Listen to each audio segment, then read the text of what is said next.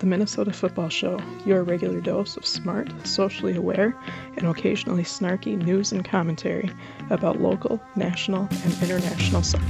The Minnesota Football Show co hosts are Sheila Regan, Bridget McDowell, and Pablo Miranda. Produced and co hosted by Rodrigo Sanchez Chavarria and Eric Silva Brenneman. You can follow the Minnesota Football Show at MN Football Show on your social media platform of choice. Subscribe to and rate the Minnesota Football Show on iTunes. Welcome to another Minnesota Football Show. We got uh, Rodrigo Sanchez Chavarria, Bridget McDowell, Sheila Regan in the house. My name is Eric Silva Brenneman. Um, how are folks feeling? Pretty good week. We check in. I'll, I'll start with, uh, well, I'll start with Bridget. Sheila's doing something with her headphones. It looks like. Bridget, how you doing? I'm all right. It's been a kind of a crazy busy week, but Mhm. that's okay. Makes the week fly by. Yeah. Mr. Rodrigo? You know, this the weather's been great. I have to tell you that Yeah. much. I'm really, but I know that fall's coming because my allergies are kicking my ass right now, Yes. And uh-huh. so like I'm like Solidarity. paranoid about it. I'm like, wait, no, wait, this is allergies, and I'm like, yeah, it's allergies. I'm like, yeah, and um, Is this this my usual first- sore throat, or is this a new sore throat, or right, you know, why am I sneezing Yep. like like someone punched me in the face? Right. No, it's just it's just allergies punching me in the face, and it goes around the house. Like a lot of people have allergies. And um, uh, Santi, um, Santiago, our eight-year-old, wants us uh, next car that we buy be an electric vehicle, and so I've um, I, I let Matt Pravatsky know because he's a big electric vehicle guy. So that should be an extremely interesting conversation when those two meet. Um, is the first time uh, Santiago actually spent some time with my dad at his house, so it's a big step for us. Um, it was nice. He didn't want to leave, which is great. Also, Isa and Giselle played their first varsity game together. I had that in the notes. Yeah. that's How- awesome. tell us. So that was big. That was big. That was big for me. Um, and lots of people have Wait different minute. questions. Yeah. Um, Giselle is in eighth grade, Yeah. and she made varsity also. Yep. Wow. So dope. We had to have a special petition and all the other stuff uh, because she is from a different um, middle school. Mhm. It isn't one that's sort of connected to Como. So then Uh-huh. there has to be special paperwork, or just letters, literally Uh-huh. validating why she why she wants to. And she tried out and, and she made it. And you know, it's COVID season, so it's really unique. So I'm pretty sure that also increased her chances. But very proud of both of them. They got to get some Yeah. playing time. Papa orgulloso. and then Come and then we yeah but then the cool thing is i didn't get to talk to mary casper of uh, monarchs right but she is the coach of washington tech so uh, i got to see her in action and so that was great So this is going to be a um, rival team now that they're going to play? i don't well we've always played washington tech it's like it's like Okay. the way that they've done the fall season is they're only playing district teams Yeah. so there's only literally like five games they're playing and then whatever tournament but they only you only playing the district teams and there were no fans in stands um, the only reason i got to be in the stadium is because i was going to be doing the recording for the como team. It was just me and a video camera and everybody else was in their cars kind of thing. Some people were social distancing by the fence uh, with masks on and like um, yeah it was it was it was that. So it was uh it was Um, an interesting game so. My niece, uh, um, she went to like you know they have got captains practice at South, um, and she went there for two days, and they uh, had to they had to um, stop practicing because uh, a kid on the team, like their mom, got COVID. Really? Yeah, so they had like a week without practices, and then I guess they they're back again. Wow. I was Yeah, just gonna ask. Uh, there's a Yeah. there is a there was on the news and um, um that the whole Eagan high school team like girls team had to be put on two week quarantine and cancel the first games because someone or s- several I don't know if it's one person or several sources you know tested positive for COVID and so Damn. they're Mhm. so yeah so it's like it's it's it's crazy in the sense that that's our world right now. Um, uh, but I think some of the precautions that they're taking, and the thing is that this is the same pod that they've been playing with for a long time, so it's it's and it's one of those things. But yeah, like there's a lot of questions and a lot of you know there's risk with doing that, but you know these kids want to play, and so they understand that. So it was it was good to watch my kids play. It was one of those dad kidding. moments, dad moments where like you know I never thought I'd able to get to see my kids play on the same team because they're you know age difference, but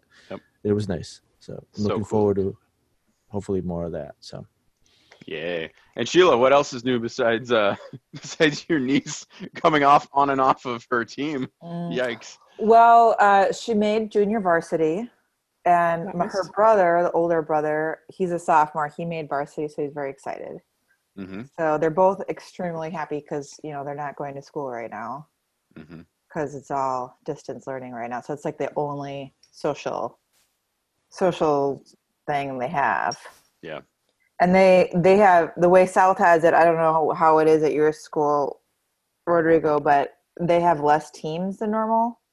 So like there's some kids that like just don't get to be on a team. yeah, usually they allow, I think mostly at least in St. Paul like four teams right Uh-huh.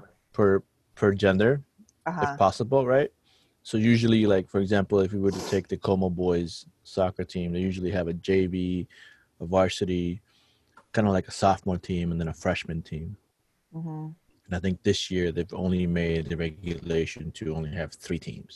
hmm Um, so, um, and you know the numbers are down from tryouts, right? You know, from I think from ninety, like from the boys' side was from like ninety to like sixty. But also the thing too is that, and maybe the same situation is at South is a lot of these kids who uh, who can work are currently working to help their families, right? So like Mhm.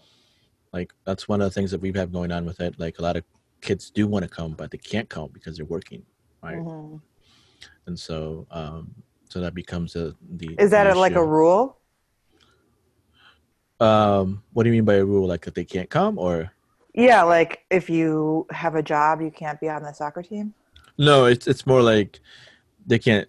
You know, it's money over over playing soccer, I right? see, Making I money for their family. So it's more like a personal because- decision, but like because they are helping their family, Mhm. right? Because a lot of people don't have um, income. In, you know, that, Right. that a lot of the kids are, are working doing certain stuff, doing you know delivery stuff or working at supermarkets or whatnot, doing trying to get some money and help out. And I think a lot of that is happening, and you know that affects the turnout, which affects in what teams are made out of. So it's it's good for some people who can take advantage of it, but like overall, you don't get a full full spectrum of of what the teams will look like. Yeah, but three teams.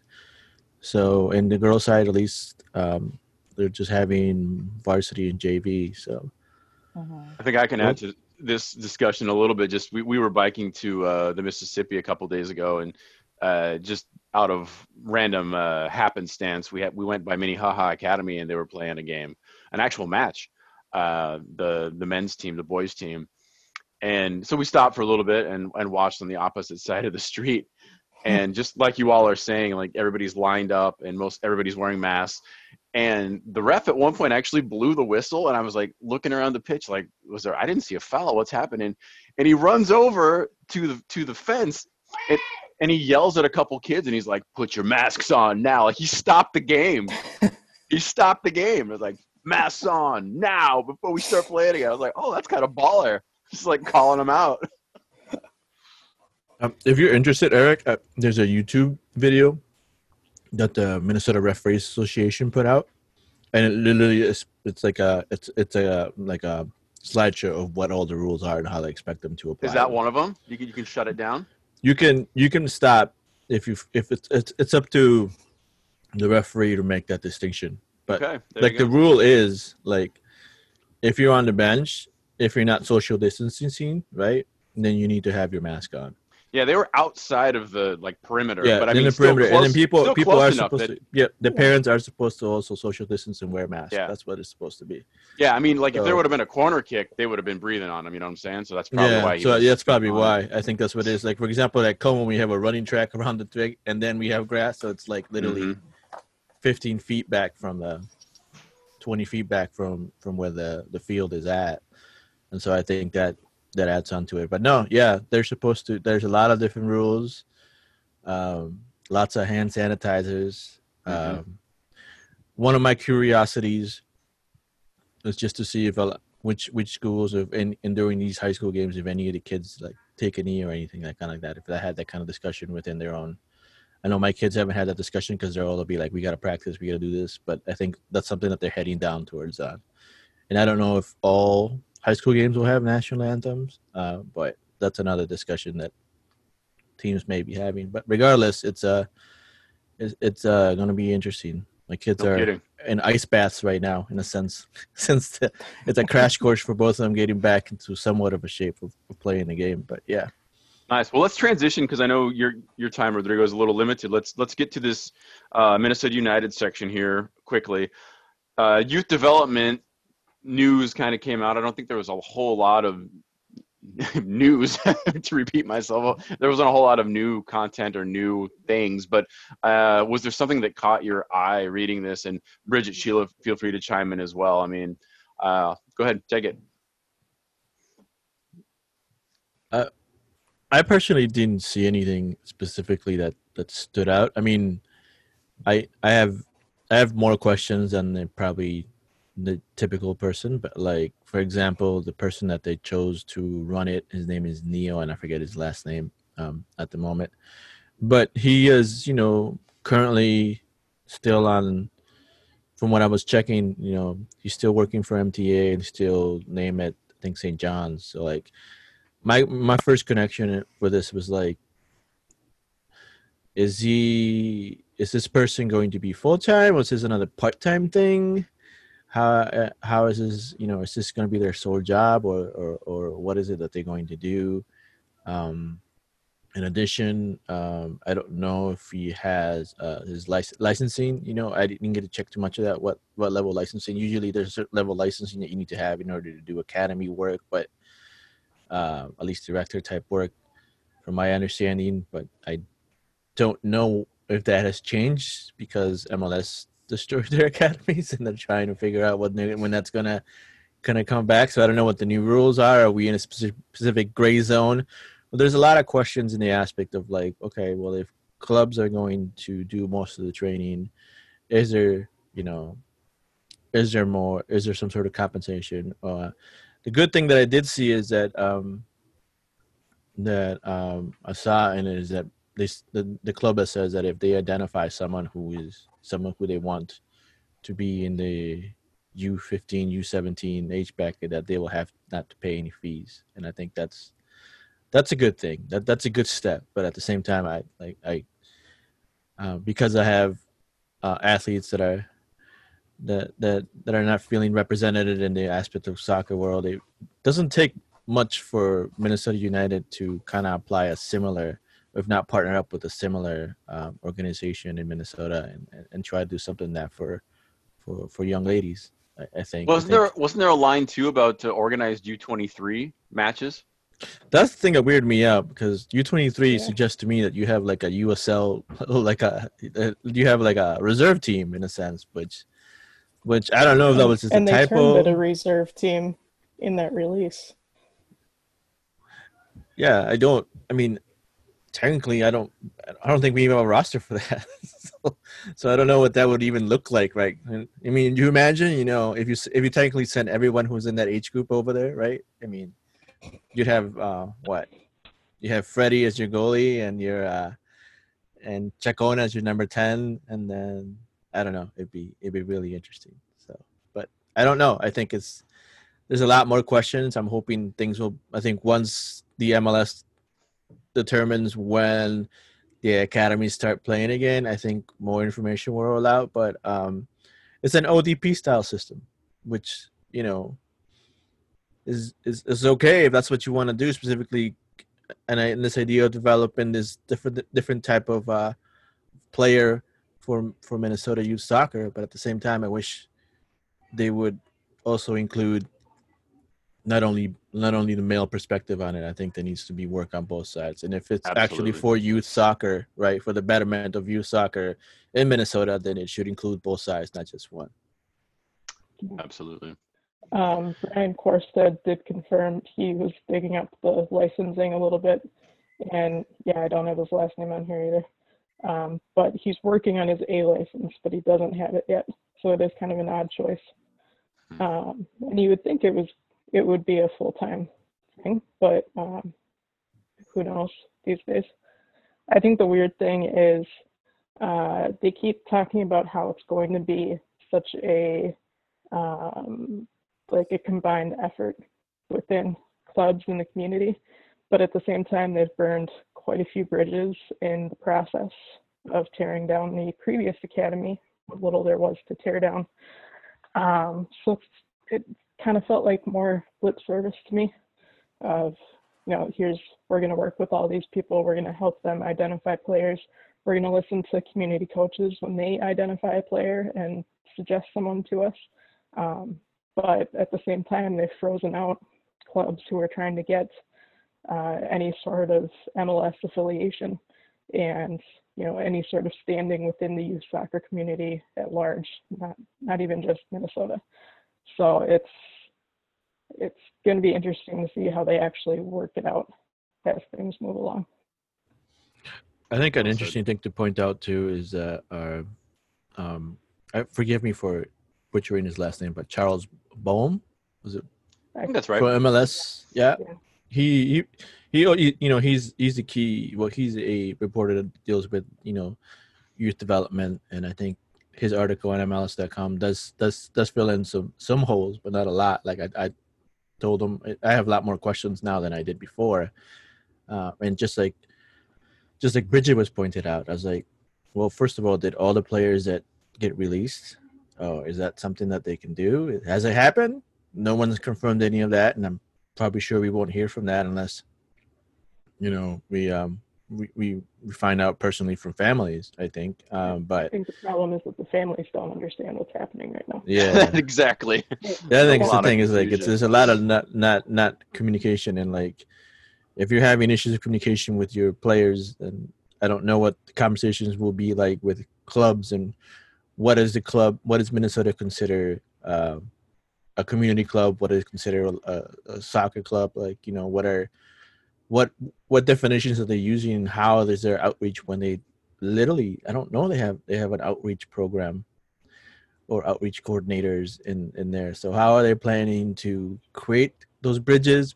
I'm pretty sure a lot of that will come from the Tony Sanneh Foundation, which is great because the Tony Sanneh Foundation is building their own turf field uh, over in Conway, which is good to good to learn more soccer spaces. But at the same time, is like is that is that the base? Is that all the outreach that will be done right? And I think that's that. Those are all the questions that we have. Like I said, I have tons of questions but no um, no real answer. And I think once again, once MLS decides, you know, academies can start resuming practices and whatever, then uh, uh, we'll have hopefully a much better understanding of what this is. But so far, you know, like I said, I'm I'm not. I don't want to say I'm extremely pessimistic, but I'm still trying to figure out what is going on. Well, let's transition to the match yesterday, just uh, with the time that you have. So we had Minnesota United play Dallas in Dallas. Um, I was a little bit distracted again with this one, so I'll rely on on you, wonderful crew, to help me out a little. One thing I actually learned today that I completely missed was apparently the anthem was played, but it wasn't televised, and some players kneeled, some did not, uh, and apparently Ozzie Alonso stayed knelt for five seconds after the whistle blew. Like they just kind of played around him for five seconds. Did, did you Mhm. all see that? I missed that. Yeah, it was like you said, it wasn't televised, so we kind of missed what was happening beforehand. Mhm. And it it looked like maybe they were doing the uh like that short hold like they were doing in Orlando where everyone knelt down for like the first 20 seconds after the whistle. It looked Mhm. like that's what was going to happen. But he stayed down and everyone else started playing. Maybe he Um, dthey did that because they skipped showing the anthem. quite possibly. like, well, Possibly. if you're not going to Yeah. show it, then I'm going to make you show it. Yeah, yeah. So Dallas obviously learned from uh, a couple weeks ago uh, when things kind of got crazy in their in their stands on television. Um, Right. So you know they're they're playing the anthem anytime that there's a audience really. Um, so any of the teams that have fans in the stands for these games, they are still playing the anthem, but definitely learn, not to play it and to show what happens um, at that time. But yeah, the, the photo I saw was every Dallas player, both benches were kneeling. Dallas chose to face the fans and their bench rather than face the flag, which is on the other side of the pitch. Um, the refs were all kneeling at the center, uh, facing the flag. And then we had most of the loons were standing. Ozzie, Metanire, um, anyone with Black Players Coalition was kneeling. Everyone else, it seemed, was standing. Um, so it's there, there have been some questions about that as well. Obviously, those photos came out afterwards um, because it wasn't televised, but there will be some questions there too. Yeah, we're doing this a little out of order. We'll we'll, we'll cover the strike after this. Uh, but Yeah, no, I I think it's it's it was interesting to that this is a a Dallas without a Reggie Cannon that we played. yep, that too. Yeah, You can mention that. Go go the ahead, mention timing that, of that was a little strange. and that's what I was like when I when I was like, wait, Reggie Cannon is not playing in Portugal for a 12th place team, which I'm hoping it's a step stepping stone to like Europe for him. Yeah, But and I hope there's agreements. There's agreements where like you know you don't just go play for a 12th place team and not have some guarantees on that. At least that's what I would see as my agent. I'd be like, yo, I, I want some playing time, like some major playing time, not just you know I'm gonna step here, ride the bench, and then hopefully my price goes up and then someone buys me. But I I, I felt optimistic in the aspect. I was like, well, we're playing without Reggie Cannon. That should be really in our favor in that sense. And I know it's super hot, so like we seem to do okay in hot weather, i.e. Orlando. But apparently, if we're not playing in a bubble, it seems to be not the not not the thing that that that actually gives us an advantage. apparently for- heat and yeah. fans are not the not the ideal combo. so Lod is back in. Like that was like the one big starting difference, right?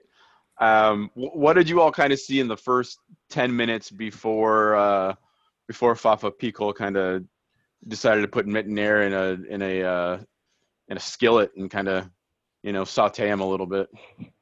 Well, I think we started with a four-two-three-one. Is that right, Bridget? yeah, Which is, you know, a change from the four-three-three from that we've last been week, seeing. yeah. You know, these last couple of games. So, so. I, I think he's listening to you, Bridget. I think I think he is taking is, is taking in uh, advices from all the podcasts around Minnesota and just being like, well, you know what, forty three is not working anymore. We're going to go with that or two three one back again. That's what everybody- and Just so- like the Minnesota football show suggested. That would be incredible.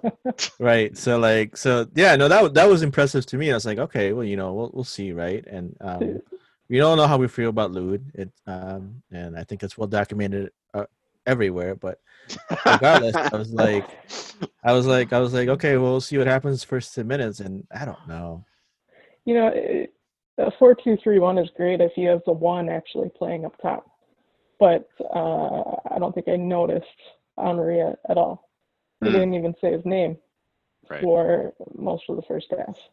Um, and Lod even, you didn't really notice. I forgot he was playing until he was subbed out. So it, Oh, I noticed him on the second one. We'll talk about that in a sec.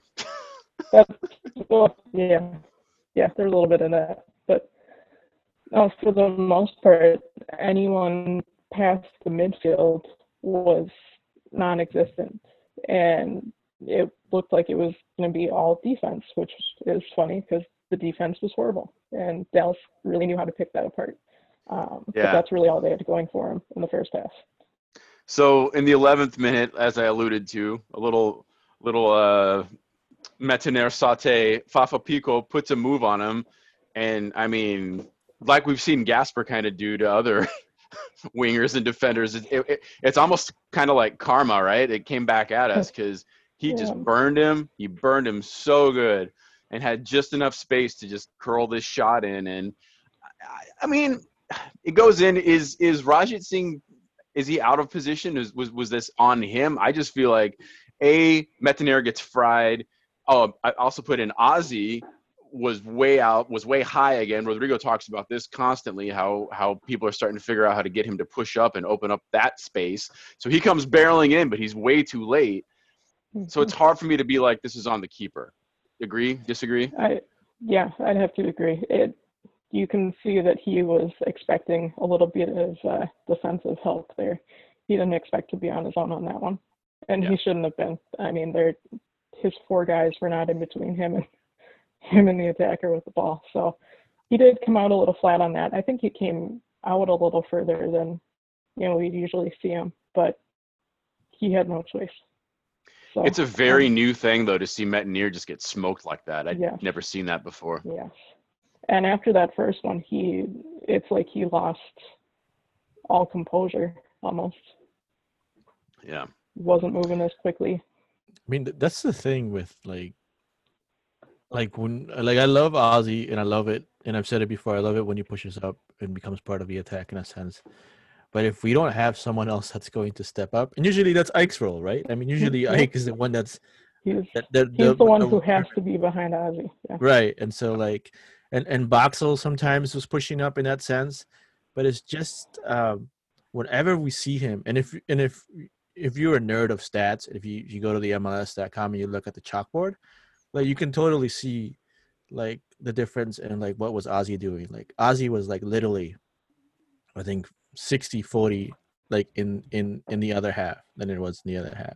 And a lot of those uh counterattack opportunities that Dallas took advantage of where, where when he was pushing up and like there was no one in the middle. Mm. And then great and it's easy to to dribble through Gregus. I mean one defender you know and that, whoever decides to do that it just becomes that. And that was the other thing too is like I, I didn't feel Gregus felt that urge to push up and really be involved that much. And and, and besides set pieces we I, I didn't see that that much of him. And I think also like Amarilla, Molino, Ethan Finlay. You, And you, Lou- you were the Uruguayo accent with the Uruguayo not being here. well, I kind of have to do that, you know. You know, um, if you look at their look at their their map of all them playing together, there's like there's like no creativity whatsoever. There's more like red red uh, arrows, which indicates you know bad passes or passes in you know where Yeah. to to that. But then you just switch into the second half and you put the kids in, and it literally feels like you know, like like it's it's there's way too many arrows. t- There's so much going on in that attacking third. It's Yeah. crazy. Like Well, Well, let's let's back up for one second, just because I want to say we barely we didn't even get a chance to breathe between that first goal and the next, because 60 seconds later, Picault gets the ball again and remembers, oh wait a minute, I burned this guy once, I'm gonna do it again, and so he does. He beats Metanire again, gets a cross off this time that kind of gets knocked around. I think Boxall heads it right, but it, but it falls to I'm not even sure who it falls to, but it's a Dallas player that Gasper misses. Robin Lod is right there. He is in the frame and doesn't move. Doesn't move. And uh, Ferreira gets the shot off and scores. That's two goals in two minutes. yeah, that was Yep. Pepi, right? The the assist um, on the on the Ferreira goal was uh was Ricardo Pepi. I mean, I He's the he oh yeah he gets the header from from Yeah, Boxall. yeah. I, I, I just think it's you know like I don't know like there was like no energy in a sense, and I may and I thought you know it's a heat, but I was like wait wait a second you know they play in Orlando, come on. Yeah. Like they Tyler Miller had to wear one, too. different types of gloves. He wouldn't, you know. I mean, like, I get it, but uh, there was like no offense. And and it, what gets me the most here again is that our left backs and our right backs are the one that are creating the width on our field, and that's the like the, the like like if you want to start off with that, that's great, right? But it shouldn't have them always being creating the width all the way up to our, to the attacking third. I mean, Broken just- record every Well, week. think- so Play the I mean, last week with that four-three-three, the difference really the only change this week with the four-two-three-one is having Dotson come out, and then you've Molino step up uh, into that left wing role uh, in the top three. That's really the only change is that swap and adding Lod in there. And I think that's where we see. I mean, Ozzie wasn't didn't look this bad last week because you he had Hassani in front of him, who could kind of do those overlapping runs and kind of make up for that. Um, and without him there, Ozzie takes that role on. That's why we see Grey Goose kind of staying back because we've got the attacking line up front instead of the midfield line up front. You've got Molino up top and all of those guys. Jan doesn't see a reason to step up. He shouldn't have to. It didn't work out that well this time, but that's No. worked in the past. Um, Molino, by the way, so- super quiet as well. Yes, that's so. Yeah, that that was the problem. We saw a lot more chances last week with having the midfield stacked with that four-three-three, and you would think that you'd see more of that in a four-two-three-one, but you move one or two pieces out, and that's all it took. I I mean, we hope, there was- Heath is, I hope that Heath is listening to this excellent advice. He loves us. Are you listening? you know, there's there's one us moment now? as as as I mentioned that I, I I clocked it about the 20th minute where there was a nice uh Amarilla had a good little hold up that he got, got off to Molino that he shot and uh, the Dallas keeper I mean he he had to go down on it and it basically like kind of yeah. banked off his body and that was probably their best offensive moment of the half. I think that Maybe was they're only only. Yeah, they're only exactly they're only. Uh, okay, so then we get no, to wait, wait, our wait, wait, wait. yeah. Please go. there was the there was the Gasper shot, Oh, like literally yeah. at the half Yep. at the half That's Yeah. right. when when Chase was, and he's been doing a lot more of that, like trying to cross the ball and then trying to shoot, and and I'm, I'm hope Chase listens. Just try shooting like you're going to cross the ball. That's- yeah. Sheila, you got to seems add to all be these his people work. on Twitter. That seems to be work work work working best for you. But no, that was a shot on goal. I mean, Yeah. we got deflected, but it was at that point. That's like again, like if a- we're having our wing, uh, if our left back and our right back creating our, uh, uh, opportunities, it, it, it's not it's not going to be a good look for us. And I think also too, it's just that Amarilla wants to do everything. and I just I don't know. Maybe he's not one hundred percent. I have no idea. But after the bubble, um, Molino, Lod, uh, Molino, um, I mean Finlay, they all look gassed. They look like there's no, like I don't know if they're just mentally fatigued from being in the tournament and just the adrenaline is and and and if that's the situation, you know, give them a couple of games off, you know, or like trying to figure things out. You know, I mean, you have the depth to be able to try to figure things out, right? And if you do, that's what you that's what we talked about earlier. It's like now we have a midweek game. Here's your opportunity to to not overkill your what you consider your starting eleven and and give them a break at the start. I mean, that's what And, Oscar- and they Oscar proved that they need did that it. in that second half. Yeah, that's a good segue. So we have a, a long freaking lightning delay for what was it? At least an hour, right? that was a great outdoor show, by the way. I learned so much about Normandy and and fish hooks. Oh, I, I did not watch that at all. I was we, we we were at some friends of children's house having a good time, and I got back in on it late, and I could not believe. Um, well, I heard this from Andy. Andy Greder was talking. He says manager Adrian Heath was livid with reporters uh, with the two 0 down at the halftime, and says a lot said at halftime. I couldn't repeat on here. I it could have been four or eight substitutions first half, which then segues into our second half, which I, I turned this on. I think it had already been going for a couple minutes, and so I missed the mass entrance, and I could not believe my eyes when I saw a little blonde child darting in and out of things of, of, of little positions and quick one touch passes. I, I had to blink. I had to uh, run in the bathroom and again wash my eyes and make and make sure this was real.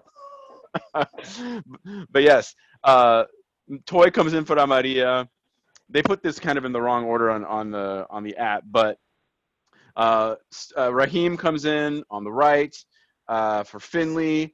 Uh, where else am I? Chacon, amazingly, in for um for Lod. And who goes? And and, and then uh, who am I forgetting? Uh, bu- bu- bu- bu- That's that's Hassani. Thank you. Hassani goes central for uh, for Molino, which is kind of wild. And so there we are. Go ahead, take it. I, I wild. We have reached Four the section subs. of this of the Minnesota football show that we would like to call hashtag play the kids.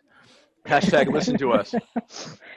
because out of the out of the gate like the energy and i'm sure they got yelled at you know like and i'm sure they were like you know what you we got to do better and then you influx the energy and youth that this team has and the depth and oh my gosh that was a that was that was a heck of a of, of, of a burst that you needed it's like it's like having like a like like a s- 12 it's like chugging a 12 pack of jolt and going to go in there and play for all you old people like me that understand what jolt is but yeah It was good. It was I I I was just amazed to see four substitutions at once. I don't think that's ever happened. Um, and then the fact that Chacon was actually in and playing well, which leads to the 54th minute where uh, Gregus, who started this one off, Bridget? It, it gets to Gregus. I can't remember who made that initial pass. Me either. Well, it's a lovely pass to open open things up in the midfield. It gets to Gregus, who does a behind the back, gorgeous little flick, and Dotson is right there to take one touch and bangers only. In it goes. Pretty impressive. I mean, what a start.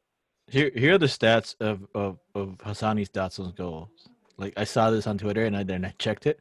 Four out of his five goals have been outside of like the 18 yard line so like I understand like I always give I always give the Minnesota Twitter account the bangers only uh hashtag and you know I'll be like you know check in with uh with certain people from uh from a music group locally. But at the same time I'm like no man that kid can shoot.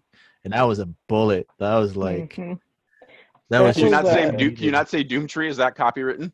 uh, I just don't you know, don't want to say that. Yeah, Love you, Uh, it was it was Edwards who got it to Gregus. okay, He came flying down that left wing. Yeah. nice.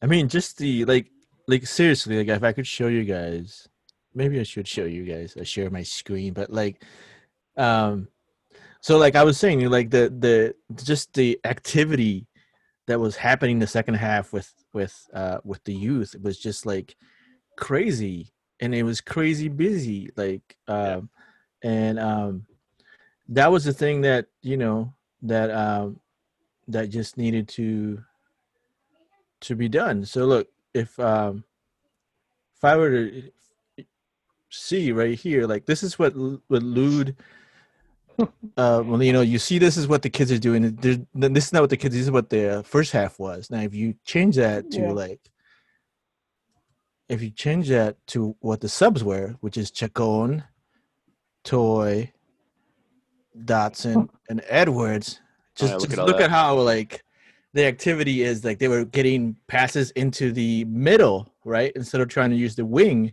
And and they were trying to create opportunities so many opportunities on the Uh, in the middle and and, and passing and it was just you know it's it's it's kind of like mind boggling you know, that, that we can be good at other things besides making our, our left backs and right backs create offense and use the wings right and if we if we do like like what we've talked about Dotson is, you know, he likes to go up a wing and then he likes to go inward. If we are able Yep. to use the middle of the field that way, we are able to create opportunities specifically around the top of the 18 box where center backs are at their um what's the word? Are, are at their most uh you know crazy trying to figure out where everybody else every is so their, their tension is high. And if you have a lot of quick pass movements that we saw a lot of you know you can you can totally break break them down but at the same time just just make them even come out even more. And i think that's one of the things that was so nice to see is that we are able to create a different type of offense than what we've been doing before and i don't know what else people want to want to know about you know like edwards was everywhere i mean dotson Edwards what- uh, hits the post off of a great little one twos between Gasper with and his left foot i mean geez. his left foot. Yeah. Uh, uh, Ozzie got a little more space to kind of start to attack and, and not feel like super stressed about having to cover all over the place. He got a good shot on like the 60th I got. Toye gets his little shot off too, again, coming from Chacon. Um, We got to talk about Chacon. He played great. He looked great. He did. and he played on the left right i mean Yes, he was able to when he and and i get people get upset with him because like you know he's young whatever whatever or like he seems to be mad every time the ball does not get to him when he's open, right? And that's true, right? I mean, there's some composure in that, right? But also at the same time, we've all been now more witness witnesses of what his how his little mind frame works and how to create opportunities, right? He even dribbles at somebody and it, which with the intention of drawing them out so he can see the space and then try to lay a ball off. Or he likes to do a lot of the quick passes that needs to be done right? The most annoying thing for any defender is, is having to know that you have we have an attacker that's going to get rid of the ball in two touches or less. Like that's that's you having to chase someone like that is like you're never going to get the ball. You're never Yeah. going to be able to provide any pressure and that just gets frustrating. And i think You some of that is tell- into that I'm sorry. Go ahead. No, fi- please finish. no, no, I was just saying that you could tell that was something that was that was working, and I think the more uh, Chase and Chacon got to work together more, the more Chase started realizing, well, I'm just going to feed him the ball and let him see what he what else he can do. And Right. there were very very good opportunities where where, where that where that worked to a positive any aspect of it. But I must say, um, when he got and, and and and people say you know he's he- he's a small guy, he's not built for the league, whatever. All these critiques are just are, are just excuses. He got knocked down by a guy who was taller than him, and then he got up like he was ready to fight him He did. I remember that moment. that alpha moment, that was like the whole Uruguayo in him. I swear. Yeah, That's, that's that, true. that is that is the thing. It don't matter what Hashtag size my you are. Where's Pablo? you know. And that was one of the things. Where like, all right, you know, it's like he means business. Let him in. He can take care of There- himself. There was 20 minutes from like the start of that, whenever we, they finally got going, until about the 65th, 70th minute, where the Dallas midfield was just in disarray, just completely confused about what to do with him, which was just awesome to see. Because every time he got the ball, like, oh crap, uh, oh the ball's gone. Because he's like you said, he doesn't hold and he makes such quick one one touch passes, and he he already he sees the runs, he knows where people are supposed to go, and man, it was just it was such a jolt going back to it, the jolt of energy, and and the midfield was just absolutely out of their minds confused for at least Right. 20 minutes. Right, and Dallas eventually had to make a defensive substitution to be able to to to sound their line, which is they brought another another defensive player, and and I Yep. think that was that was maybe around that same time, the 70th, 75th minute around that time where that might have happened. But like Right. at the same time, I think you know uh, when when when Luchi Luchi understood that that's that's what was happening. Like I think it was yeah maybe it might have been earlier, but anyways they they were making those those switches to be able to not feel so out of place in that midfield because it was all attack for like 20 25 minutes and there were chances there were posts upon posts you feel Yep, like a Gregus, cereal Gregus commercial hits the right? post, Yep. 65th. Mhm. it was like a cereal commercial it was post versus post versus post i mean it was There were a like lot of one of those things that you know like you know and it didn't roll our way but the fact that we had opportunities and creativity that's the one thing that Mhm. i've been looking forward Mm-hmm. That's to, is key that word. creativity Yep. to be able to create opportunities was refreshing and i understand that you know the result is not what we wanted i get that but at the same time like we were put in a position down to nothing that we needed to produce something and these kids in 45 minutes were able to produce a goal and several opportunity chances so like you know They, and, they and produced granted- the goal in 10 minutes. yeah yeah they did that and they could have done much more than that uh, Yeah. but Yeah. um you know they weren't able to the the, the, the ball didn't just go their, their well their way and i think edwards has always made a strong case for for uh, for n- being in the rotation i think with this performance by dotson you just can't bench him. Yeah. and i think that's one of the things that you, you you can't look into is you can't bench dotson. Dotson helps ozzie. A happy ozzie. You know ozzie gets endorphins. A happy ozzie doesn't doesn't get yellow cards. He stays healthy right? You know trying Yeah. to take a line out of the uh, legally blonde thing right? Happy endorphins. There's definitely some uh, caretaking there. The caretaking role. Yep. Yep. I was uh, I was just scrolling through the quote sheet from last night, um, and he mentions the you know it's about not the age of the players but their commitment. He's asked what he wants to see from the veterans that he benched, um, and says that no matter their age, he wants their commitment to that shirt and to their team. Uh, and it sounds like he agrees that the the young guys did that last night. Um, but That's not nice to hear five months later. right? um, but he also says that uh, tactics and formation don't really matter, which I think is kind of hilarious. So he's asked if the first half performance stands out more than the second half, and he says, well, forget the tactics, forget the shape, forget the system. It doesn't matter. If the opposition want to run more around you and they want to tackle more than you and they want to get the ball forward and get on the second ball, that hasn't changed. Hasn't changed from the 70s to now. If you don't compete against Liverpool, Bayern, all these teams that run all over you, if it's good enough for them, trust me, it's good enough for Minnesota United. He is going to run these next few games. Someone, someone cue in uh, Black Eyed Peas, right?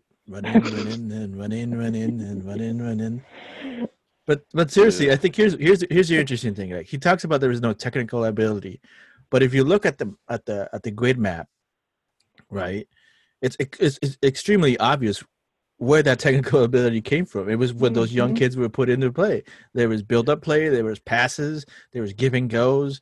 I mean, Chacon's no look pass was like literally watching. You know, Stephon Marbury no look pass That's to beautiful. Kevin Garnett in a sense, right? It was like, Yep. I was like, wow, or the or or Chacon's dummy in that sense. That was, you know, people were looking at at the same time.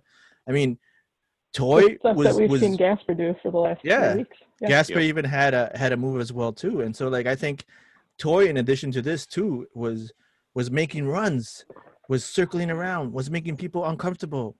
Yeah. and so He was staying high too. He was not dropping. yeah, yeah, and like, Yeah. and I think that's one of the things that people need to understand too is that this is a situation in which we have players that that can play a certain way, and we have players that play a, a different way, right? And I think it's it's time to start figuring out what we really want to do. This is the second game now, maybe the third game in which we have lost and we've had more possession than the other team. Our previous four, five, six games before that, you know, we were lucky if we held the ball forty percent of the time, and here we are holding the ball fifty percent plus of the time. So there's been a shift in something. And what are we going to do, or what are we? What is what is the best approach to what we're going to do? Now, here's my thing, right? And I'm drooling about this, but I would love to see a combination of Chacon, Amarilla, and Reynoso playing together and looking for each other. And I'll throw in Toye in that way as well too. Yeah. How that will work on that field would be a thing that I would love to watch. But will we even get that opportunity? Who knows? I mean, Reynoso has not been. Uh, we, we you know he appeared and then we don't know anything else from him so i don't know if there's any updates that i probably have not seen but i think those are the things that that that that give you kind of like a like, like hope towards the next couple of games The specifically weather the weather changed and it got down to 50 degrees and he's like, "Oh, this is too cold." And everyone's, "Oh, buddy. Oh, buddy." I hope Sorry, he go brought ahead. like a like like like a uh, a ton of uh like literally like like a ton of mate with him because he's gonna need it for the winter. you know, to to his credit, I, I I have been in Argentina when it gets pretty chilly, so not even close to here, but I've I've had some some 25 degree days in in Buenos Aires. Um, okay, I was going to mention two other quick points before we finish up. Um, Gregus has that free kick towards the end, and it looks initially like it is a goal off of Aha, but then it's he's clearly offside, and also it, it was almost a handball. I think it was his shoulder, wasn't it, or collarbone or something? so, yeah. Yeah, but definitely offsides. Uh, we have a Musa appearance. Is, is this the first match we've seen him in? I can't remember. Uh, I think Yeah. he played once. uh, No, yeah, it is. No, this is the he first wasn't time. Even, he wasn't It's- even in, in Orlando. Yeah, it was funny because like I, I literally like asked um, Jeff Rueter when he when he started before the game started. I was like, when he put out his uh, list of uh, starters, eleven, and I was like, what what situation needs to happen in, in order for Musa to get some playing time? Well, right? Turns And out, all of a sudden, turns out for your for your attacking players need to, need to play like Yep. crap yeah, to be able to have Musa in there. And I think, and I don't know. I mean, I, it's I, we've never seen a hobby substituted in in Orlando, right? And so I was. It was really interesting for me why the substitution mattered. I don't what I don't know if he had a yellow card. I I don't think he did, but uh, I know Boxall had one, but I and Gasper and Metanire, but I don't see anything down. It- It seemed like Aha was just gassed and they were looking for uh, just trying to mix it up a little bit. yeah, I think you. I think you're truly right line. at that. So then, ho- Well- hopefully, the, the new guy will help with that. he Yeah. makes his presence known in, in not the best of ways, like clearly fouling. Um, I'm not sure who he took down, but it was a clear PK. Um, and so there's your final three-one Dallas. Wow, wow. But even though it was it was a tough loss, I mean that second half, just like Rodrigo and all of us have been alluding to, there was there was a spark there. There was there was something there that should not be ignored. We hope will not be ignored. And I guess that's all I have to say, unless of you wants to add something more. Well, I, I think we'll see more of them. Uh, I mean, they play again Wednesday. It's not like there's a whole lot of rest and prep time here. Um, which one do you which one do you put in Luchi Gonzalez auditioning for the Wakanda national team? That's pretty good. that's awesome. that's a pretty cool shirt. Yeah, you know, and here's a funny thing, right? Luchi has, uh, from what I know, has Peruvian heritage in it. And then totally, first time I saw it, I thought, is she wearing a Shipibo shirt? And Shipibo is a Amazonian tribe in Peru. And so, like, because they make shirts like that too. And I was like, is it a mixture or is that actually a dashiki? what is what? And like, people were talking about that. But that that guy looks good. He does look good. It's true. And, And how about like- this? Go ahead. Go, no, you go ahead. Go. Oh, I was just gonna say some some weird captioning thing here. Uh, is this from Bridget? Is this from you, or is this from uh, Sheila Nope, or not me. Rodrigo? Mhm. Dallas will have a chance at the spot to put the insurance dagger into the hearts of the womb. That's what the caption says. it's kinda weird. Wow. Oh, I think that was Pablo. That was Pablo. All right, well, that's that's that's a huh. I missed that as well. you know I, I i think overall like just you know out of the bubble we just there's something going on right mhm. three games lost three games one at home right um and there's something to say about what what home field advantage is like now during this during covid time but regardless you know you should be taking a team and this is you know this is a this is a dallas team who has not played well This is a Dallas team that didn't play at all in, Yeah. in the tournament.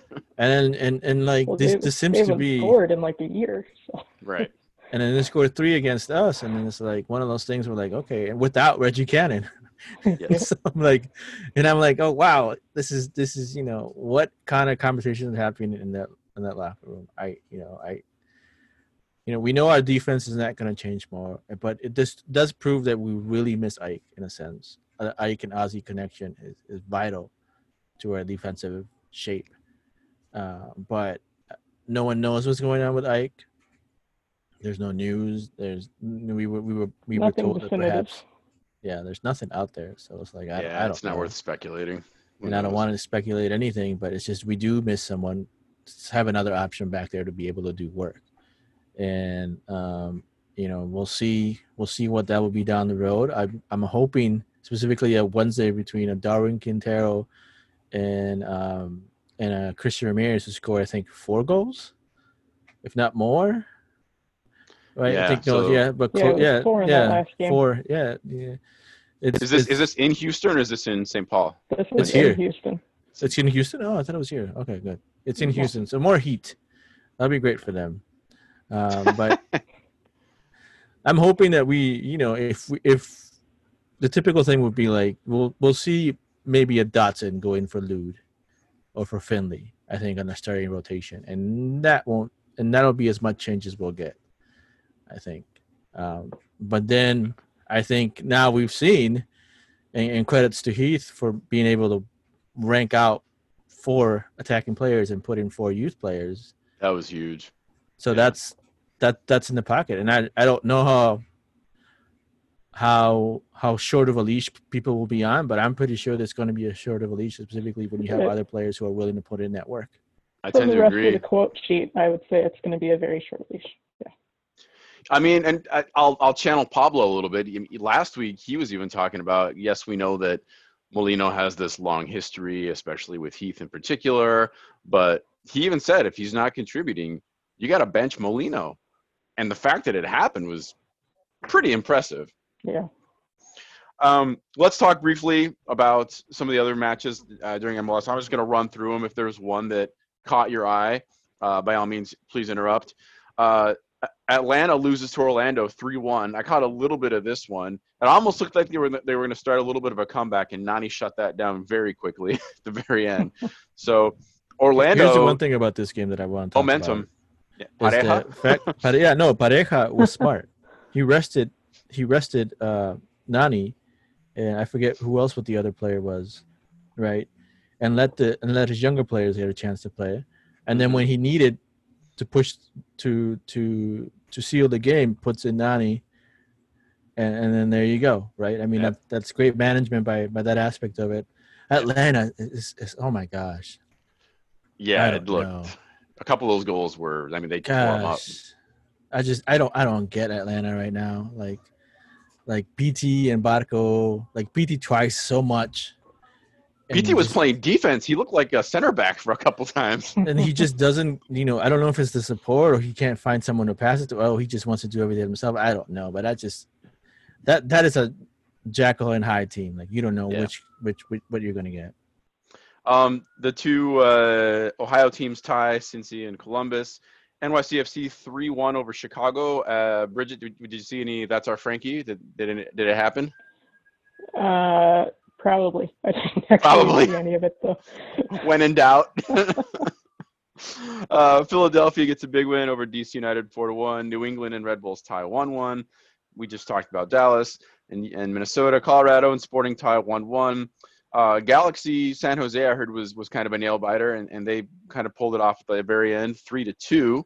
Uh, and then Portland and Salt Lake, goal fest. I guess this must have been a. I didn't catch this, but it looks like a defense optional match, four four. Wow, that's a lot of goals. Um, with those results, Seattle still is yet to play. They play tonight, but Minnesota has now dropped to third in the West. And if Seattle uh, win or tie, I think that gives them like a three or four point spread This is Minnesota. this is Seattle versus the LAFC, right? Ye- Is it? Is it I'm not LAFC? Sure. I'm not sure who No, they play. LAFC I think played last night, didn't they? Oh, okay, then never mind then. Dang 'em. Okay, I'll look it up really quick. no, that's fine. You don't need to look it up. That's that's. I got it. No, you're correct. LAFC. Woohoo! Oh, Galaxy played last night. That's going to be a fun one. I'm I'm I'm I'm also ready for Miguel Ibarra to get some more time, but I am I am I am on the I I we have gained another gear on the on the Ruidiaz Golden Boot watch, Drink. And we shot. are happy to be on this Ruidiaz Golden Boot watch. Drink. One more shot. And lastly, those two goals he scored were beautiful last game. So that's that. They were. we're. So it's true. It's true.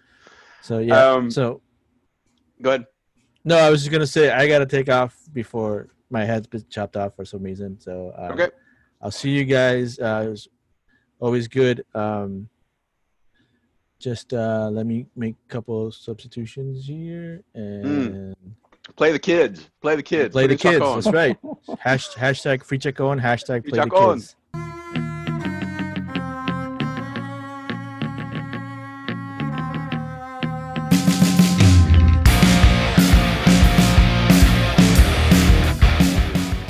Hi, this is Issa Watch, and no, you must be dreaming because I am definitely not blessing your ears in this podcast. Anyways, back to the Minnesota football show.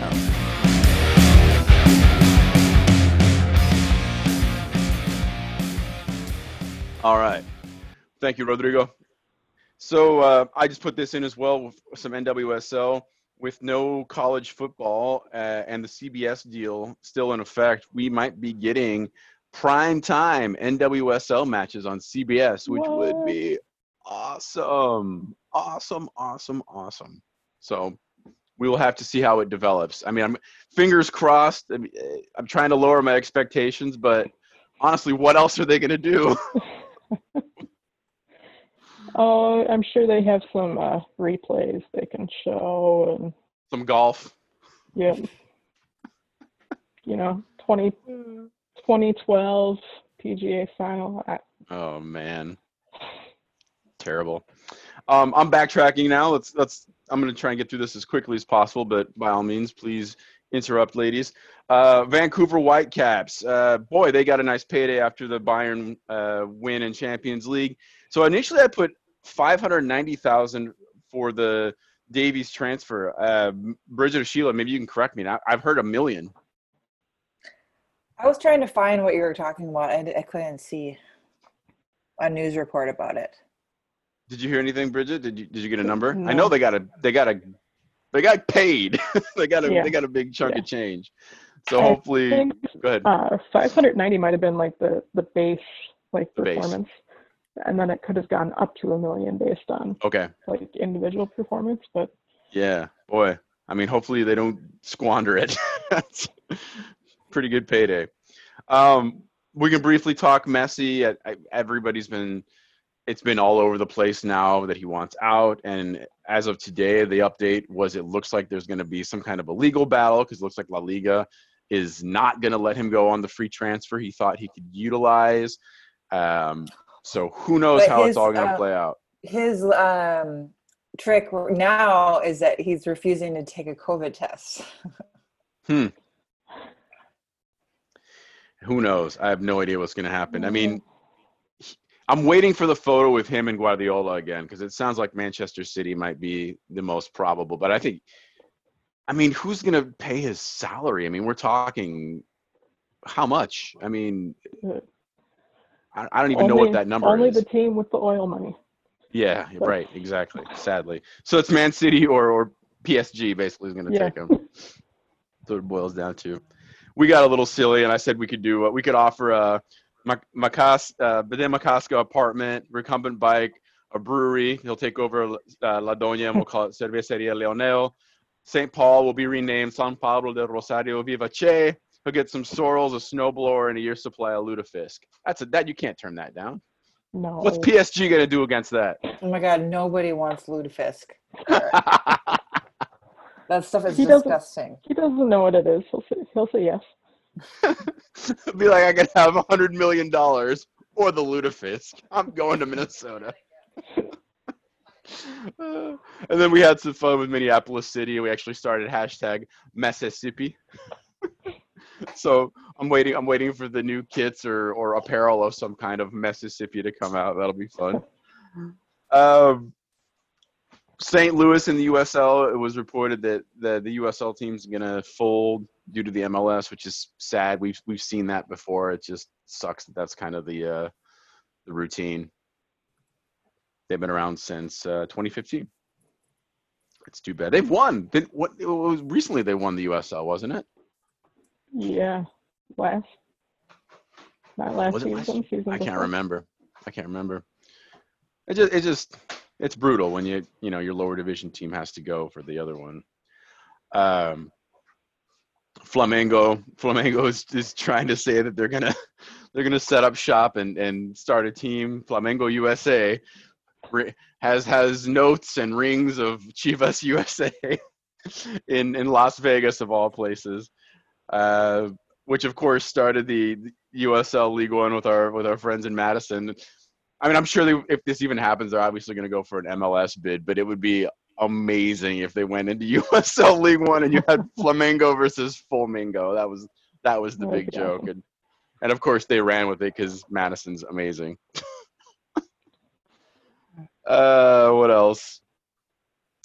Uh, Mukwelle Akale, who is one of our homegrown guys here from the Twin Cities, played at Villarreal for a long time. He went to Cyprus, and his brother is there as well. I think he probably actually went there with his brother. And you know, it's just too bad that we we can't get these guys to come back, and and maybe for good reason. You know, he, he wants to stay in Europe now that he's there. Uh, maybe just doesn't. I don't know. I don't know what the relationship is with Minnesota United if they've even tried, but here's a guy with La Liga experience. Can't get him back. Uh, McKennie Who wants to talk about Weston McKennie. Pretty cool. Yeah, it's a big move Go for it. going to Juventus. Yeah. Um, yeah, it was a really quick signing. uh, what is it, three million pound loan with an option to buy. So pretty, pretty big deal for a young player. hmm Yeah, pretty huge. Uh, so, so immediately started joking, Wes and I, that this was a uh, some kind of a an operation to get like he like he's like a CIA agent getting into the team basically so we can do a citizen's arrest of Cristiano Ronaldo and bring him back to the U.S. to stand trial. I don't think they appreciated it very much. We didn't get any comments from the from the Italians. Is he? Um, is that a thing? Is is is he like they want him to come back to the U.S. or I mean, doesn't U.S. Have the power to bring somebody like that back? That is a I, great question. I think they can pick him up if he does come here. I don't think they. So is he? Are you saying him. that he's like wanted wanted for arrest here? I'm not sure if there's a warrant out. That's that's a good question. No, I don't think it's actually a warrant, but they would definitely like bring take the opportunity to bring him in and question him again. Right. They're not going to go all the way over there just to question him. Yep. He has Yep. too much money for that. Yeah, he won't be he won't be doing any U.S. tours. I don't think if No. if Juventus you know wins Champions League or something like that, he'll Yeah. he'll go to He'll his away. Madeira beach. Yeah, and he'll just hang uh-huh. there. S- I didn't. Uh, I didn't realize that was a situation with him. That like he was actually in hiding or like avoiding. Not really Avoiding. hiding, but but I, it's a, it's an open case. I think is what the deal is. Yeah, yeah. Uh, Um. but don't we You're right. have? I mean, yeah. Never mind. No, no, please. I just think that if if there was somebody that needed to stand trial here in the U.S., that we have a relationship with Italy such that we would be able to bring that person back. If he was someone other than a multi-billion dollar athlete, and if it had been, say, tax fraud or a white collar crime, he would probably be here by now. Mhm. Yeah, that is it right there. That is it. Um, and I and I did see uh, going back to McKennie that it that is a done deal, and they actually announced him and everything. So good on him. Um, earlier in the week, we had Seattle and Portland, the Cascadia Cup, and as as Rodrigo already alluded to, Ruidiaz tore, tore, tore it up, got two goals, got the brace. Um, NYCFC one 0 These are some other scores. I don't know if we need to cover any of these, but just to scroll down to the one that is of interest to us, I think is Houston five, Sporting KC two. Uh, Bridget, we saw some familiar faces, kind of taking it on their shoulders and doing some uh, incredible work. Nostalgia. Yeah. Uh, what was the final count? Three goals for Quintero, two assists, a goal and an assist for Ramirez. Yep. So yeah, a massive performance for both of them. Um, neither of them have really secured the starting role. Uh, Um, I got I got Darwin with a brace and an assist. Two goals I and an thought he assist. had, I thought he had a third one. Did he get three? Maybe he did. Anyway, they look great. Yeah. they both look great. Either way. Either way. Um, okay, well, that brings us to kind of midweek where we had some pretty historic, um a pretty historic event happen. So, Orlando and Nashville actually play, and Orlando wins that match three to one. Um, this is two days after the attempted murder of uh, Mr. Blake in Kenosha, Wisconsin. Massive civil unrest, uh, uprisings there, uprisings here, uprisings uh, across the country. Here being in in in Minnesota, here in the Twin Cities. Um, Black Players for Change. I, I just cannot give this organization enough credit because they're obviously very focused on what's happening, and they obviously have an, an amazing communications network because they pulled off a wildcat strike and they pulled this off in solidarity with the with the NBA and the WNBA. But in this case, it did kind of start with LeBron and the Milwaukee Bucks. They were the first ones to decide they weren't going to play. Um, and then once LeBron got on it, I think he basically got everybody to fall in line. WNBA have always been the leaders when it comes to anything in, in terms of protesting and in solidarity with Black Lives. Like those women are just unbelievable, and so they were right there. Um, I wasn't sure how this is all going to play out with the MLS, and, the, and then that first game happens, and then Atlanta walks out, Atlanta Orlando, right, and it looks like they're going to play, and they take a knee, and they peace out. they just walk off the field. And at that moment, I knew something big was going on. Like there's there was actually like again the, the Black Players for Change, uh, very well organized, made it happen, and then it just kind of spread from there to the point where nobody was even coming out.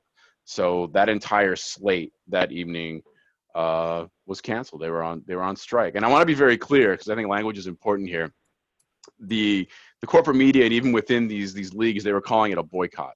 Boycott is withholding your basically your money, your personal expense from buying like a product, right? You're boycotting this product to affect that company or whatever. A strike is withholding your labor, right? And that's exactly what happened here. A wildcat strike is doing this action without any kind of negotiation and uh, and discussion. You just do it. And in fact, on the NBA's case, like there was even a, a clause they, that they weren't supposed to do this, and they just said, "Fuck it, we're doing this." Um, so I had never seen anything like this. And, oh, oh, and the cherry on top, I, I should mention, w- was baseball. Like crazy conservative MLB. I did not expect anything to come from baseball. And again, it started with the Milwaukee team, with the Brewers, and it, and it spread from there. So you had four major league sports teams per, actually successfully pull off a wildcat strike in solidarity with Black Lives. I, wow, never saw that coming. Pretty huge. I'll throw it to either of you. Uh, yeah, just I just think it's uh, pretty remarkable um, the that uh, there's been such a um, bu- you know there's been such a, a buy-in or um, you know so many teams and players have and I do think it is the players that are um, you know they should be credited for the amount of support they've given the Black Lives Matter movement. It's pretty amazing. I mean, I don't I don't think I don't think that this would have been possible 5 years ago. Right. No. Yeah, and again, MLS came in and support, but I, I have to stress again that I just don't see this happening without the BPC, without the Black Players for Change and that organization. They are so essential to everything that's happening right now, and I still don't think they're getting the credit that they deserve. Um, the, some of the players we've been clear about that. You know, it, it made it look like the league was making this decision. They're like, uh, we did this. The players did this, just like you guys are saying. Um, and of course, for me, I mean, I'm, I'm, Sheila, you're not that far away either, but you know, we're here in South Minneapolis, which is still very much the epicenter of a lot of resistance and rebellion. While this was happening, uh, we're not that far from downtown either. You know, downtown was back under a military occupation for uh, um, I don't know how to say it. It's it's an indirectly related situation that was still caused by the loss of a black life. That you know we're we're all still in mourning in this city. It's still a powder keg of racial tensions, and it, it didn't take much for a spark to kind of set things off again. So that that was kind of the background of, of watching all of this actually pop off. So Yeah. it's uh I don't even know. I'm not sure where I was trying to go with that, except it's uh, Revolution Ja. It's, it's just all around. The, re- the revolution's going down. Um, and the fact that athletes are are using their notoriety and their positions of of, uh, of power is is impressive. Um, I never seen anything like this. And then, And, uh, you know, go to ahead. think about Portland last night, they're playing a match at home in their stadium, and right outside there's a uh, White pro-Trump, supremacists. Yep. yeah, a f- massive rally, uh, Yep. which got quite violent. Um, Port- Portland has right outside the been stadium. Yeah, yeah. I was I was just gonna add that Portland's been like an active war zone now for like two months. Well, it's just two they people haven't stopped. didn't two people get killed this morning? Uh, one I believe confirmed, and then another one shot. Mhm. Yeah. Terrible. Um, we can we can kind of trans uh, or segue from this maybe into the the garbage millionaire of RSL who who's had the reaction of basically saying, you know, oh, we're losing too much money from this, blah blah blah. It's taking a lot of wind out of our club, and I'm gonna have to fire these people. Um, terrible look. And then uh, our friends over at the Athletic didn't have to do much of a dive to look in this guy's history and see, unsurprisingly, a whole bunch of racist commentary and abuse from this man. Um, and then to to the point where that led to another kind of deep dive where another guy I, I wish i could give him credit I, I i blasted it on social media but he basically took a bunch of the ownership including minnesota united with dr bill mcguire and how you know it's again unsurprisingly millionaires and billionaires are very much connected to the right wing and the conservative movement and all this money that they're pouring into uh, whether it's the trump trump campaign or other um, uh, other PACs and whatever else supporting actively supporting things that that the, that the players themselves and us as supporters are against, right? Um, Jozy Altidore was just spitting fire and basically saying we he needs to sell the team. I'm involved in a group that's ready to purchase it. So I mean, how dope would that be if Jozy you Altidore buys the the Real Salt Lake and the women's team and and the Players Association came out as well basically saying Dell, they're against him. Dell Loy Hansen is his name. Um, I think there have been some updates to this. Bridget or Sheila, do you want to take it? Uh, well, as of this morning, he has announced that he is going to sell um, all interest in the MLS team, the NWSL team, as well as USL. Um, All right, so he go. will he will divest completely, um, and the league claims that they will do their part to smooth things over to make it so that it's not a, a huge disruption to the teams as it already has been. Um, JJ Watt, even today, um, of course, husband of NWSL Kealia. That's the way uh, to that's the way to start it. He's just some husband. the husband of. Yes. Um, so he has uh, voiced his interest in purchasing as well Interesting. um, and being part of ownership there. So, uh, I mean, there's plenty of people who want to do it the right way, and I mean, like you said, it's it's not just this one club. He just happens to be the most uh, vocal and unapologetic about his stance at this moment. Um, so I think we'll be seeing more of this. Yeah, it's this. It's almost like the supporters and the season ticket holders should own the team or own a big share of the team. I mean, I, we talk about this all the time, and we love our we love our crows in Minneapolis City and being able to buy in and have a voice and and, and be on the table. I mean, that's there's there's so much history there, whether it's in Europe or South America. I mean, like Bundesliga is a good example where they have the 51% clause already built in, where that one percent goes to the season ticket holders to be able to have some sway over the club.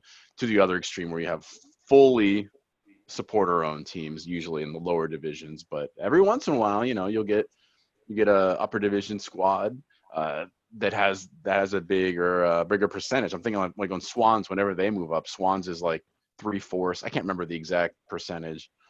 Um, I think I we're just far from that here in this country. I think, but you don't have to look very far to kind of see clearly that the solution is not very complicated. Yeah, Yeah. exactly. It's possible. Um, I put this one out of order. This this is Forward Madison just being their awesome selves and and them being the closest to the to the the, the horrible attempted murder by by uh, by the police there and in in um, Kenosha. Russia. Thank you. And basically saying that they were they were going to hold off and not play as well, which they're just they're on top of it always. Um, Michael Bradley, I just put the, it, it looked bad at first. He he didn't kneel, and then he had a really good explanation as to why, which I didn't even comment on it because he's usually at the forefront of a lot of social justice things, and he's got a pretty good record. And he had a great response. He you know he basically said he wants more, and him kneeling just didn't feel good enough for, for himself as a as a white guy, and he's right. I mean, he had, he had a good response, so was, that's all that is. Um, what else? I I just want I'd put this in here. You know, it was so cool to see this act of solidarity with these professional athletes, and I wish it would have lasted longer. because we had this match yesterday, right? We're gonna have matches today. I think to really get this thing going, and uh, you got to believe that there's an, an, unbelievable amount of fear, right, within the owning class, uh, within just owners in general in the in a capitalist society like this. That if this thing were to spread into a general strike, uh, which is something I would love to see and which would be the ultimate goal i think they had to shut it down and you know start to co-opt it and get these players to get, get back on the field and and uh, start well, to play and, and entertain again go ahead i mean it's not like this uh, is exactly over um, they made the agreement to play only because the, at least with mls the, the league agreed to meet with the black players um, and with the players association to discuss these things um, and see what they can do differently to improve things for everyone. And then, as we saw last night uh, with Chris Wright, CEO of Minnesota United, talking about how it was the United players who pushed um, for the club to use its platform better and to use its resources. And they'll be meeting with Ramsey County to talk about making Allianz a polling place for yes. the Midway area, um, as well as other community activism events. Um, I mean, we've already seen the the Friday farmers markets uh, since the riots, since it's become a food desert. But it sounds like they'll be getting a bit more active, and that's in large part because of the players. So right. the conversation right. is still happening, even they might be on the field right now. Uh, but I think the conversation is finally happening, and they'll still be under some pressure.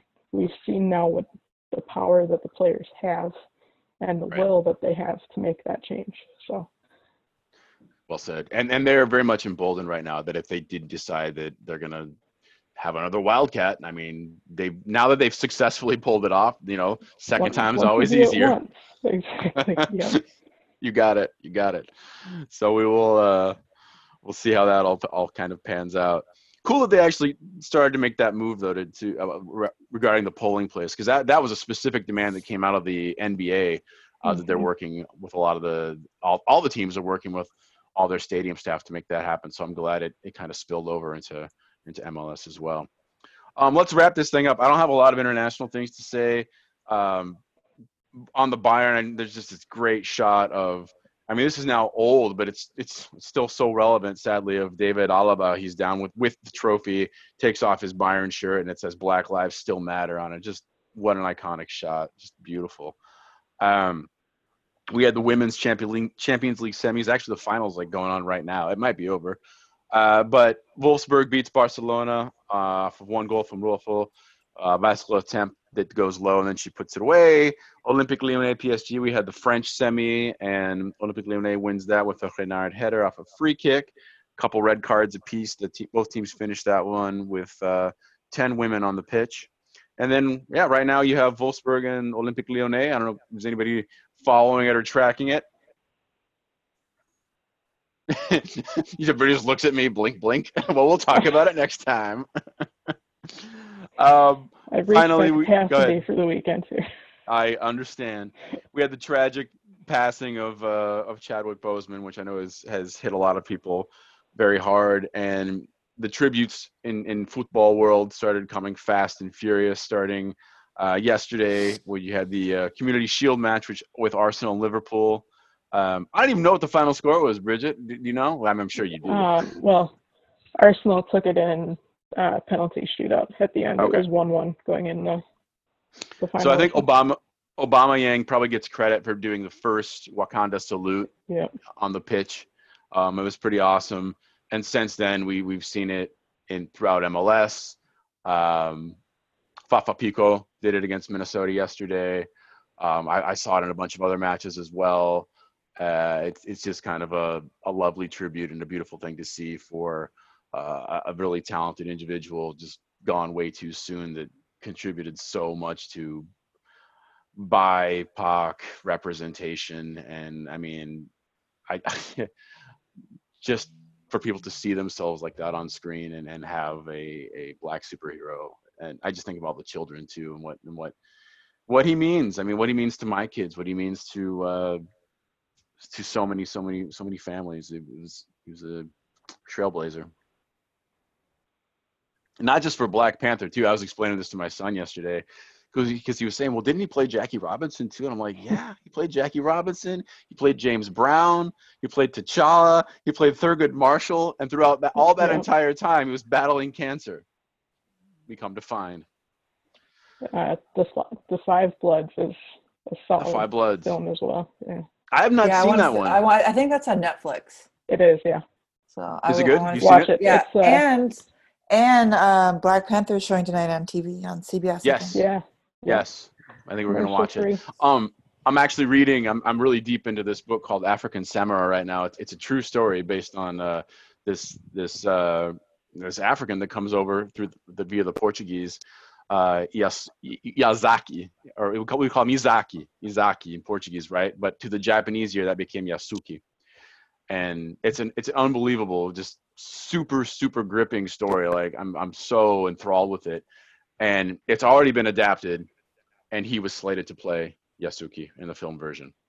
So that's my like direct connection there. But anyway, we we celebrate uh, Chadwick Boseman and Black Panther, Wakanda Forever. I'm doing the salute, and we'll wrap it up there with Minnesota Football Show. Thank you, Bridget. Thank you, Sheila. Thank you. Thank you, listeners.